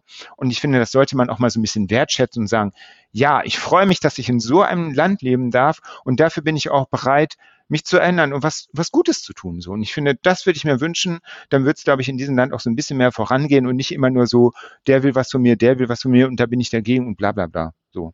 So ein bisschen mehr Positivismus ja, sehr schöne Wünsche. Gefällt mir sehr gut. Ich finde auch immer schade, dass Verzicht bei vielen Menschen auch immer mit Leid gleichgesetzt wird. Ja. Weil Verzicht kann ja auch bereichern beziehungsweise Dinge erleichtern. Ja? Also das muss man sich vielleicht auch mal ins Gedächtnis rufen.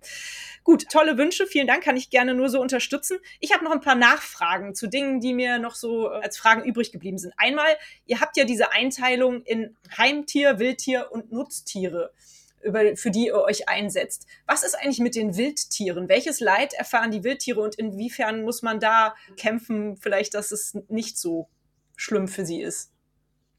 Dann nehmen wir jetzt einfach mal in der kalten Jahreszeit als erstes Beispiel, weil wir gerade jetzt einen Einkaufsratgeber dazu rausgebracht haben. Ne? Ja, kann ich dir auch gerne noch mal zuschicken. Also nehmen wir mal das Thema Pelz, nehmen wir mal das Thema Merino-Wolle. Ah. Nehmen wir mal diese ganzen tierischen Materialien, aus denen wir unsere Winterkleidung zum Beispiel herstellen. Also Kaschmir, da kannst Mohair, kannst du nehmen, was du willst, Daunen.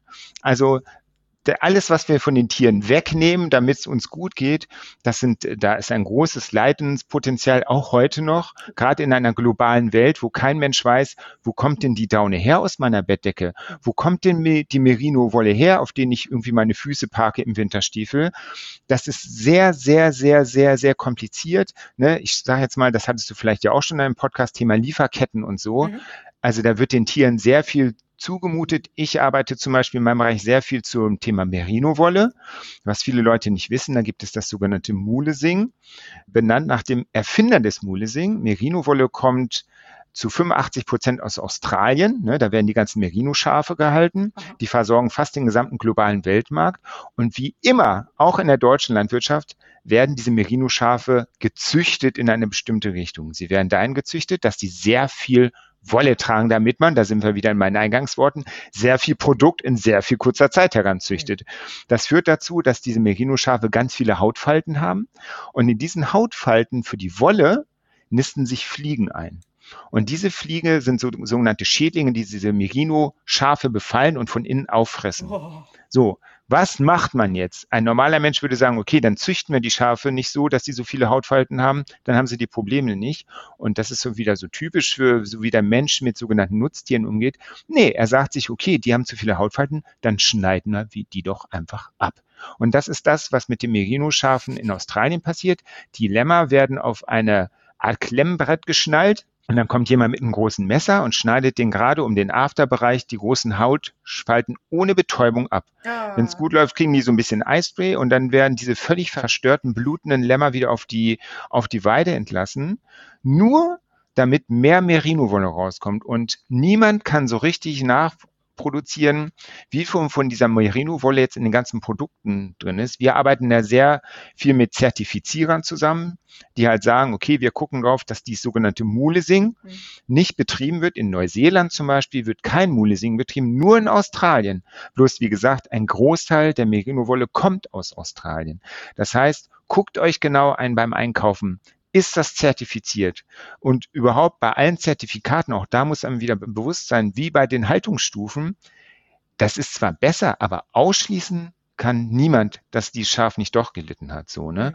Und das ist gerade, wie gesagt, im Winter ein ganz großes Problem mit den Wildtieren. Dann kommen wir natürlich noch beim Wildtierhandel. In Deutschland wird reger Wildtierhandel betrieben, wie mit Löwen, Tigern und so weiter und so fort. Wir hatten ja gerade diesen Sommer diesen Fall mit den entlaufenen, was war das bitte, ein Löwe, ne? In ja. Berlin, wo alle. Ich glaube ja, oder ein Tiger, ich weiß ja, nicht mehr genau, ja. Genau, den hatte, äh, genau, es war, glaube ich, ein Tiger. Mhm. Und kein offizieller Zoo hatte diesen Tiger vermisst, aber trotzdem wurde weiter nach ihm gesucht. Warum? Weil durchaus die berechtigte Frage war, naja, was ist, wenn der aus privater Haltung war? Weil es ist in Deutschland auch nicht unbedingt verboten, das ist von Bundesland zu Bundesland unterschiedlich, Wildtiere zu halten. Ne? So, und wer sich Wildtiere zu Hause hält, das kannst du ja mit einem Waschbär anfangen, kannst du weiter hochstapeln oder meinetwegen auch denkt, er hat ein Gehege, wo er einen Tiger halten kann, dem muss einfach klar sein, Wildtiere haben nur einen Lebensraum in der Wildnis. So. Und da sind wir natürlich auch beim Thema Zoo. Oder Zirkus ist ja auch ein großes Problem. Wildtier in Deutschland ist auch eins der Schlusslichter in Deutschland, wo immer noch Wildtiere in den deutschen Zirkussen erlaubt sind. So, da ist Deutschland, äh, ich bin jetzt nicht der Experte bei uns für die Wildtiere, aber ich glaube, wir sind zwei oder drei Länder in ganz Europa und Deutschland gehört dazu. Nach wie vor dürfen in deutschen Zirkusse Wildtiere gehalten werden. Und wer sich das mal vorstellt, wenn man als Tiger oder Elefant irgendwie alle paar Wochen in so einem Anhänger gesperrt wird und dann von einer Stadt in die nächste gekarrt wird, der kann sich sehr ohne viel Fantasie aussuchen, ob das jetzt so ein artgerechtes Leben für so ein Wildtier ist, weiß ich nicht. Das Thema Zoo ist nochmal ein ganz anderes Thema. Da könnten wir jetzt drei Stunden drüber diskutieren. Ne? Viele Leute sagen mir immer, ja, aber wenn du erstmal Kinder hättest, man muss mal in den Zoo, man muss mal in den Zirkus. Auch hier, die Bitte informiert euch, fühlt da mal rein. Wie würdet ihr euch fühlen, wenn ihr in so einem kleinen Gehege im Zirkus oder im Zoo stehen würdet, als ein Tier, was uns Dutzende oder Hunderte von Kilometern am Tag zurücklegen kann, wie würdet ihr euch da fühlen, wenn ihr da steht und die Leute euch anglotzen und euch Bananen zuwerfen oder so? Ich glaube, bei vielen Sachen muss man noch nicht mehr Experte sein, man muss einfach mal in sich reinfühlen, gerade vielleicht auch für deine ZuhörerInnen, wer seinen Hund liebt oder ich als Katzenbesitzer, wir hatten auch mal einen Hund, Susi, da sind wir wieder bei Susi und Strolch, das war ein Cocker der muss nur überlegen, so wie ich meinen Hund oder meine Katze behandle, kann ich mir vorstellen, wie geht es einem Wildtier, wie geht es einem Nutztier? Möchten die nicht vielleicht auch so behandelt werden, so wie sie es gewohnt sind, aufzuwachsen, zu leben? Haben die nicht auch das Bedürfnis, mit ihren Eltern zu kuscheln, Auslauf zu haben, gut versorgt zu werden?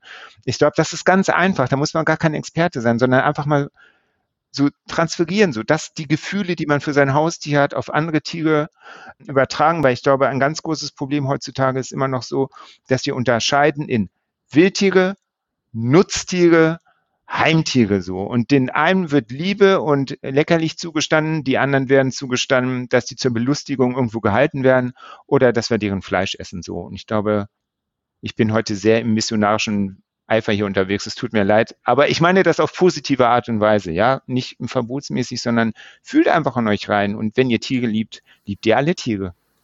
Ja, und dazu würde ich gerne auch noch was sagen. Also Vier Pfoten hat ja nicht nur diesen einen Bärenpark, von dem Oleg vorhin gesprochen hat, sondern wir haben in vielen, vielen Ländern Bärenparks aus unterschiedlichen Gründen. Zum Beispiel in Bulgarien, Belica, das heißt, da sind die ehemaligen Tanzbären, sind dort beheimatet und in, diese Bärenparks von Vier Pfoten muss man sich vorstellen, das ist zig Hektar große, zig Hektar große Gebiete. Die können dort ihren Winterschlaf machen, die leben da wie in freier Natur. Man kann diese Parks selbstverständlich besuchen. Wenn man Pech hat, sieht man keinen Bären, kann man aber, das ist ein Zeichen dafür, wie gut es ihnen geht, weil die wollen wir natürlich nicht vorführen, die sollen einfach vernünftig leben. Dann gibt es im Kosovo da diese sogenannten Wodka-Bären. Das heißt, das sind Bären, die werden oder wurden an, an Raststätten oder an Tankstellen gehalten, in ganz, ganz kleinen Käfigen mit Wodka abgefüllt, weil das so lustig ist. Und das sind dann so sozusagen so Magnete gewesen, damit die Leute den Gasthof besuchen oder an der Tankstelle anhalten. Dann haben wir natürlich viele Bären aus, aus Zoos, die ganz, ganz schlecht gehalten wurden, auf Beton, kleine Käfige und so weiter und so fort. Und wenn man dann, und auch was Oleg sagte, im Zirkus, wir hatten zum Beispiel in Österreich, Abesbach, haben wir einen Bärenpark. Da konnte ich das so gut beobachten. Das war eine Bärin, die lag an dem, am Ufer von so, so, von so einem Bächlein, was da durchging. Und dann wollte sie aufstehen und hat sich so schwer getan. Sie ist kaum hochgekommen, also wie so ein alter Mensch vorne abgestürzt, zur Seite nochmal gerollt. Und das sind dann Tiere, die müssen ihr Leben lang im Zirkus auf den Hinterbeinen rumhüpfen, ja, weil wofür, was hat das für einen Zweck? Und denen macht es natürlich die Hüfte, die Knochen genauso kaputt, wie es uns kaputt machen würde. Das sind ja massige Tiere und die würden sich in der freien Natur ja nie so verhalten. Und wer das einfach mal, wer überhaupt ein bisschen mal erfahren möchte, wie die Bären leben und was sie für eine Geschichte haben, Wir haben auch in Müritz in Mecklenburg-Vorpommern, da haben wir in den deutschen Bärenpark. Das ist wunderschön dort. Also die Gegend ist schön und es ist sehr lehrreich, auch für Kinder eine ganz tolle Geschichte. Ich kann nur jedem empfehlen, da einfach mal hinzufahren und sich das anzuschauen, auch in Rheinland-Pfalz. Da haben wir Tierart, das ist eine Auffangstation für Wildtiere, auch wunderschön gelegen. Es gibt auch ganz spannende Touren dort. Da gibt's einen Bunker, da ist eine Ausstellung, eine Dauerausstellung Tiere im Krieg solche Geschichten. Also man kann das auch einfach mal, einfach mal einen Ausflug machen, macht bestimmt allen Spaß, ist sehr lehrreich und man erfährt einfach noch ein bisschen mehr über die Tiere und über die Arbeit von vier Pfoten. Mhm. Also statt Zoo oder Zirkus geht in die Tierauffangstationen und schaut euch dort die Geschichten der Tiere an. Super, sehr schön. Gut, allerletzte Frage, ihr Lieben. Wir haben jetzt, glaube ich, auch wirklich schon lang genug gesprochen. Ich hoffe, alle eure Themen sind einigermaßen aufs äh, Tableau gekommen. Äh, klar konnten wir jetzt nicht über alles reden, aber ich denke, wir haben einen ganz guten Rundumschlag gemacht. Meine letzte Frage geht immer nach einem Buchtipp. Lest ihr gerne und habt ihr schöne Buchtipps für unsere Hörer, Hörerinnen? Die Bücher sind erhältlich bei booklooker.de, dem Marktplatz für Bücher. Ja, also ich lese sehr gerne und wenn wir jetzt im Tierreich bleiben wollen, wäre mein Tipp Rendezvous mit einem Oktopus was auch wieder so ein bisschen in die Richtung geht, alle Tiere haben Gefühle. Da geht es quasi um eine Forscherin, die Aquarien weltweit, also professionelle Aquarien besucht und dort mit pazifischen Riesenkalmaren kommuniziert. Mhm. Das kann man sich so gar nicht vorstellen. Das ist eigentlich ein Sachbuch, aber mich hat es wirklich tief berührt. Und um jetzt auch mal so ein bisschen so für andere Spezies das Herz zu öffnen, äh, Kalmare oder Oktopusse sind ja hochintelligente Tiere, ne, die leider nicht sehr alt werden. Meistens sterben die nach zwei, drei Jahren. Wenn die länger leben würden, hätten die hier schon lange die Weltherrschaft an sich gerissen. Die haben äh, wirklich ohne Scheiß, die sind super intelligent und mir bricht es wirklich das Herz, wenn ich mal sehe, wie die Leute sich ihre frittierten Tintenfischringe reinziehen. Mhm weil die super sozial, super intelligent sind und die kommuniziert hat mit denen und zwar indem sie Kontakt mit denen aufnimmt, ihre Hände immer in, in, das Aquarium packt und dann haben die quasi mit ihren Saugnäpfen mit denen kommuniziert. Dadurch, die haben nicht so eine Art Gehirn in ihren, in ihren Fangarmen und haben dann immer mit ihnen, mit ihnen kommuniziert über mehrere Wochen und so und waren dann wütend, traurig, haben sich gefreut, wenn sie gekommen ist, was nochmal so ein bisschen, sage ich jetzt mal, das Herz dafür öffnet, sich mehr so mit Tieren auseinanderzusetzen, weil viele Tiere haben ganz viele Qualitäten, von denen wir zum Beispiel gar nichts wissen. Also ich hätte früher nicht gedacht, ein Kalmar hätte ich gesagt, okay, also ein Tittenfisch wären ja auch meistens so ein Horrorfilm, die dann Menschen auffressen, sind total intelligente soziale Tiere. Da gibt's auch äh, auf Netflix so eine Doku, die heißt My Teacher the Octopus. Schön. Auch gerne mal ein ganz toller Filmtipp, wo jemand in einer Lebenskrise über mehrere Wochen, Monate mit so einem Oktopus kommuniziert und die so eine Art Freundschaft aufbauen. Also ganz toll. Lest euch das mal durch. Rendezvous mit einem Oktopus öffnet nochmal so ein bisschen den Horizont, wie wir mit Wildtieren umgehen oder mit Fischen und mit anderen Tieren. So, das wäre mein Buchtipp. Super, vielen Dank für die Tipps. Ja, ich habe auch noch zwei Bücher und ähm, es gibt natürlich viele Sachbücher über, also wirklich nicht schöne Themen, aber es gibt auch sehr schöne Themen und das wäre einmal das Buch Die Weisheit alter Hunde von der Ellie Radinger, weil da geht's einfach drum. jeder findet ja in der Regel Welpen süß und Welpen, Welpen, Welpen, aber gerade alte Hunde, ich finde es selber, die rühren einen durch ihr durch ihre Persönlichkeit, dann die weißen Schnäuzchen, die Augenbrauen. Man sieht so einem Hund wirklich schon an, dass er auch im Leben einiges erlebt hat. Und es ist so ein, ein wunderschönes Buch mit ganz tollen Bildern. Also das sollte sich jeder mal anschauen und dann überlegen, ob es immer, wenn es ein Hund sein muss, ob es immer unbedingt ein Welpe sein muss. Weil die, ganz ehrlich, die Welpen, die gehen sowieso weg wie warme Semmeln. Aber ich finde gerade ältere Tiere haben doch auch ein Recht noch auf ein schönes Leben und ich glaube, das Buch kann dazu helfen, noch ein bisschen die, die Sicht darauf zu schärfen. Und das andere, da möchte ich mich Oleg anschließen, mal eine ganz andere Rasse, nämlich eine Elster. Das Buch heißt Penguin Bloom. Ich habe mir leider, tut mir leid, den Autor da nicht rausgeschrieben, aber Penguin Bloom findet man, also Bloom geschrieben mit Doppel-O und M. Und zwar, das ist eine Elster, die kommt zu einer Familie, die Frau ist querschnittsgelähmt und hat überhaupt keinen Lebensmut mehr. Und dann kommt diese Elster, die auch verletzt ist und gibt dieser Frau den Lebensmut zurück. Das ist so eine wunderschöne Geschichte. In, die Bilder dazu, ganz unglaublich. Die beiden liegen zusammen im Bett, die Elster so auf dem Kopfkissen, Füße nach oben und so. Also wo man schon denkt, das kann ja gar nicht, das kann ja gar nicht sein, dass sowas, dass sowas passiert. Das ist ja fast ein kleines Wunder. Und diese beiden Bücher, die würde ich wirklich jedem ans Herz legen. Die sind auch ganz, ganz toll zu verschenken. Und äh, ja, ich glaube, die machen auch gute Laune, weil man dann nicht nur das, das, ich sag mal, nur Schlechtes hört, weil Tierschutz kann auch manchmal ein bisschen anstrengend sein, aber die beiden Bücher sind herzerwärmend. Mhm. Super. Schönes Schlusswort. Vielen Dank, liebe Birgit, lieber Oleg. Vielen Dank, dass ihr euch Zeit für das Interview genommen habt, dass ihr uns ein bisschen aufgeklärt habt über die Arbeit der vier Pfoten. Es hat mir sehr viel Spaß gemacht, mit euch zu sprechen. Tatsächlich könnten wir noch den ganzen Tag weitersprechen, aber hier ist jetzt mal Ende. Vielen Dank für das Interview. Macht's gut und go on. Bis bald. Ja, uns hat es auch sehr viel Spaß gemacht. Vielen Dank für die Einladung. Immer wieder gerne und ich hoffe, wir haben einen schönen Ausblick auf den Tierschutz gemacht, wo es nicht nur um Leitung gibt, sondern auch was positiv daran ist und Leute, seid positiv, macht Tierschutz in allen Bereichen. Heimtiere, Nutztiere, Wildtiere, all for the animals. Genau, dem kann ich mich nur anschließen. Ich sage auch danke, dass wir hier sein durften. Hat wirklich sehr viel Spaß gemacht. Und ja, vielleicht nimmt der eine oder andere so ein bisschen davon mit. Danke. Tschüss. Juti, tschüss. danke. Tschüss. Und euch vielen Dank fürs Zuhören. Wie immer findet ihr natürlich alle Informationen und Links zu diesem Projekt in den Show Notes. Hat es euch gefallen? Fühlt ihr euch inspiriert, bewegt? Habt ihr Verbesserungsvorschläge für mich? Dann schreibt mir gerne. Auch die E-Mail-Adresse findet ihr in den Show Notes. Abonniert doch den Weltverbesserer Podcast, dann verpasst ihr keine Episode mehr. Teilt, liked und kommentiert diese Folge des Weltverbesserer Podcasts. Ich würde mich sehr freuen. Vielen Dank dafür und bis bald. Eure Birte.